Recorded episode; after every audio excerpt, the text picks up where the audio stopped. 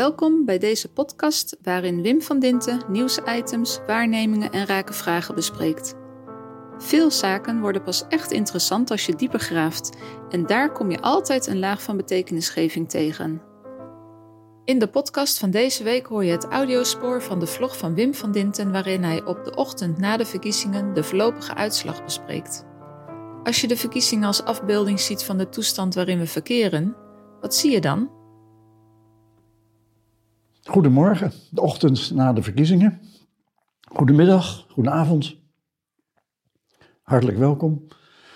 Ik vroeg me af, zal ik nu wel of niet een vlog maken? En zou die moeten gaan over de verkiezingen? Nou ja, het antwoord was natuurlijk voor de hand liggend ja. Als je het nieuws van de week wilt volgen, dan kun je natuurlijk niet langs de verkiezingen en de verkiezingsuitslag die nu dan voor ligt waarbij uh, 88% van de stemmen geteld zijn. Althans, dat is de kennis waarover ik nu beschik. Maar dan zie je toch al een beeld voor je ogen ontstaan, waarbij je erkent dat de meest verbale partijleiders dik hebben gewonnen.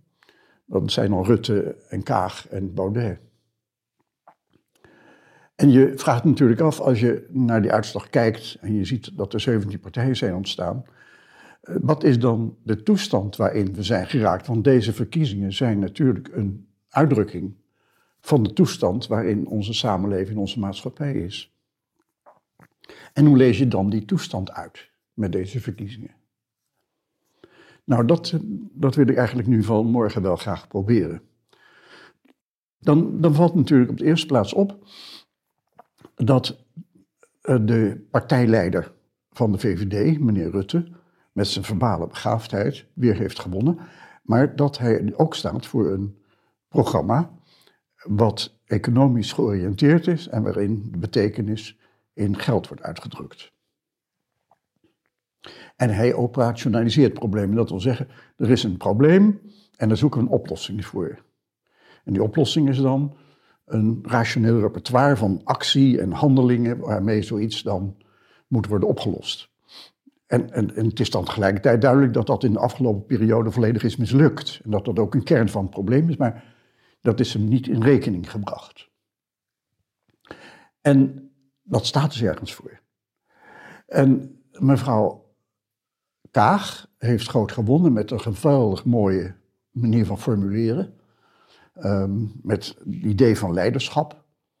Maar er zit natuurlijk bij de Democraten heel duidelijk onder dat juridische stelsels uh, vormgevend zijn voor de samenleving. En dat de democratie dan bestaat uit het feit dat de kiezer leiders mag kiezen. Maar de democratie als toestand waarin mensen met elkaar omgaan en ze kunnen evolueren en de natuur kan groeien, dat, dat komt dan op de tweede plaats. En dat is natuurlijk ook al duidelijk als je kijkt naar um, hoe dat dan in de departementale wereld is ingericht. Dan, dan is een departement van Justitie geworden. Eerst veiligheid en justitie en toen justitie en veiligheid. Wat staat voor het feit dat je vindt dat ordeningen je veiligheid moeten geven. Controle moet veiligheid geven. Toen het was veiligheid en justitie, in het niet vorige kabinet, maar het kabinet daarvoor, waarin ook de PvdA deelnam, in, dat, in die tijd uh, was justitie in dienst van veiligheid.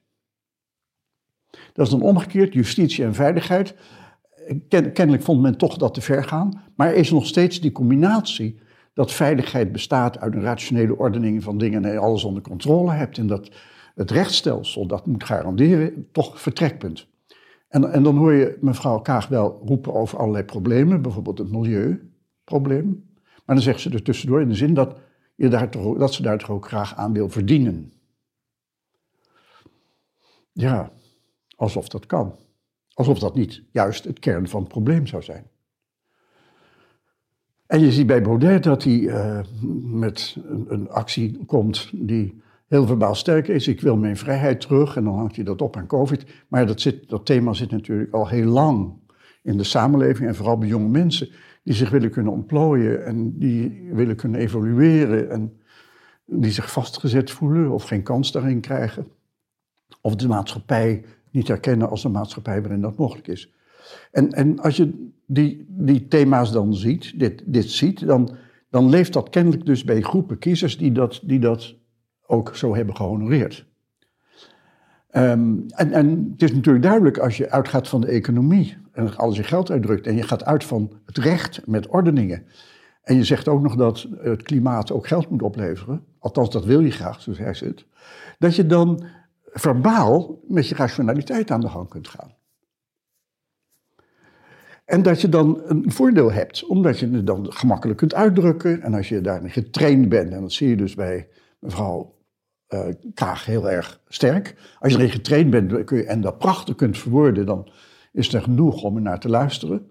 En het straalt ook overzicht uit, en het straalt leiderschap uit, en het straalt integriteit uit. Um, en dat is ook gehonoreerd door de kiezer. En tegelijkertijd zie je dat um, de partijen die uitgingen van een sociaal thema of een christelijk thema, dat die nou niet echt zijn doorgestoten. Integendeel, die hebben verloren. En dat er 17 partijen zijn ontstaan. En, en dat feit dat we 17 partijen hebben, staat dan voor het fenomeen dat we zoekende zijn, dat we geen gedeeld paradigma meer hebben.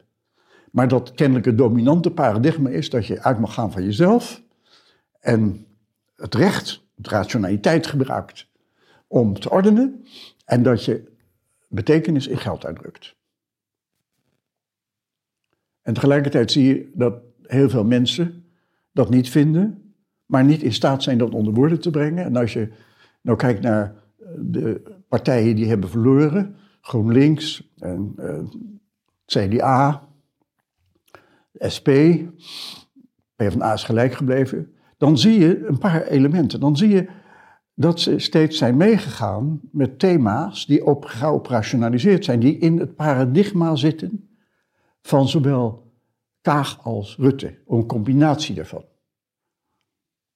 Het, het thema waarmee je dat paradigma zou hebben aangetast is, mevrouw, meneer Rutte, Kaag, kunt u nou eigenlijk uh, wel uitgaan van de idee dat veiligheid is dat er een stelsel moet zijn met regels en controles waarin mensen worden gestopt en wat dan veiligheid moet geven. Of is veiligheid dat er een samenleving is waarbij je in wisselwerking kunt zijn met anderen, je kunt groeien en evolueren en je daarin ook veilig weet en ook weet dat de overheid daarin een vangnet kan zijn.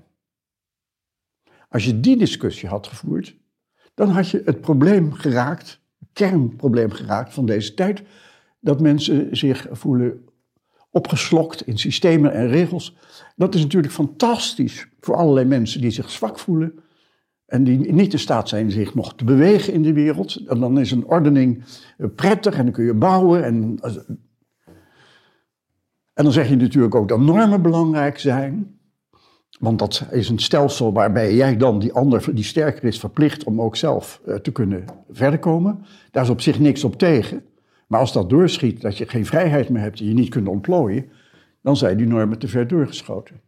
Dus het moment dat je aan de orde stelt uh, of veiligheid en justitie eigenlijk niet staat voor een manier van kijken in de wereld staan die als christelijke partij of als sociale partij niet kunt delen, dan gaat de discussie over iets heel anders dan over het operationaliseren van een probleem.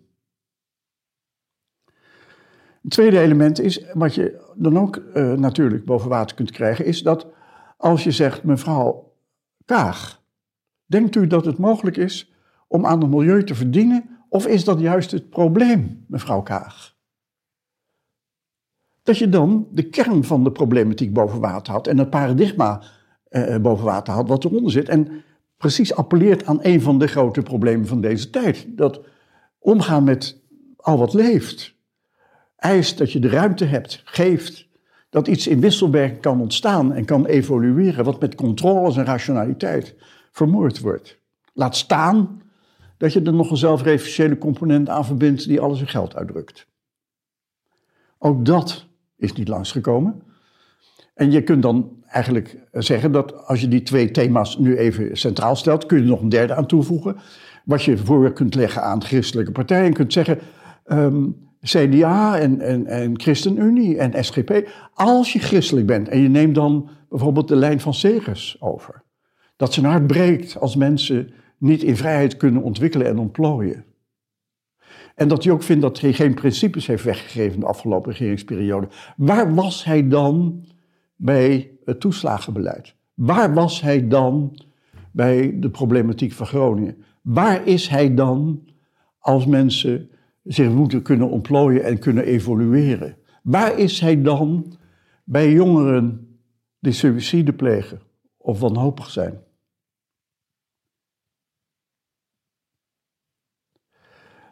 Het probleem van deze uitslag is dat je ziet dat de kernkwesties waarover het zou moeten gaan niet kunnen worden geadresseerd. Niet konden worden geadresseerd.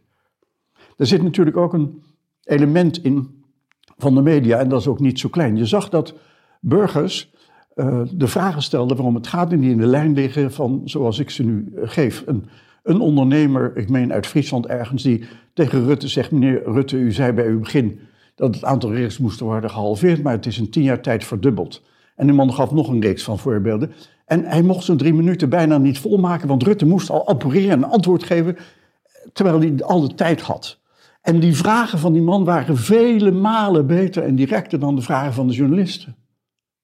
Dat was ook een patroon. Die vragen van mensen aan de voet van de samenleving staan voor de kern waarom het gaat. En die worden afgeroomd in een marketingmix met hele grote thema's waarbij de uitvoering al lang in handen is van de bureaucratie. Dat geldt bijvoorbeeld ook voor deze vlogs. Ik, je houdt een verhaal en stel dan dat hij daarin meegaat. En er is een hele grote bureaucratische laag. Dan zal het effect ervan zijn dat in die bureaucratische laag al die kwesties die gaan over evolutie en over sociaal zijn worden vermorzeld. En ook dat is een probleem van deze tijd. En als je kijkt naar de nieuwe partijen die zijn ontstaan, dan zie je dat dat ook de kern is van hun problematiek, maar dat dat steeds verwoord wordt als men gaat niet uit van de burger of die krijgt geen ruimte meer. En je, je ziet de rol van de media in dit geheel, dat ze steeds alles adresseren in een zelfreferentieel rationeel paradigma, wat verschrikkelijk goed past bij Rutte, verschrikkelijk goed past bij mevrouw Kaag, wat verschrikkelijk goed past bij Paudet. Het is duidelijk dat als je naar de problemen van deze tijd kijkt, en die zijn groot, dat die gaan over een ander paradigma waarnaar we op zoek zijn. Dat laat deze uitslag zien met zijn 17 partijtjes. En dat die niet kunnen ontstaan als je uit blijft gaan van een probleem wat je operationaliseert en een oplossing voor moet krijgen en waar je geld naast legt. Maar dat die gaan over een aantal fundamentele kwesties van leven die niet geadresseerd werden in deze um, campagne en die door de media systematisch van de kaart worden gedrukt. En ook dat is te begrijpen als je ziet hoe die zelfreferentialiteit, die leidt tot steeds hetzelfde groepje mensen, de alle, alles in de media is gaan beheersen en in de kijkcijferproblematiek of meetmethode tot uitdrukking komt. En als je dus als verliezende partijen iets voor elkaar zou willen krijgen, dan zou je toch eerst moeten beginnen met de aanpak van de media die zo schaal zijn en zo verschralend werken, dat waar het echt om gaat, niet echt het gewicht kan krijgen wat het verdient.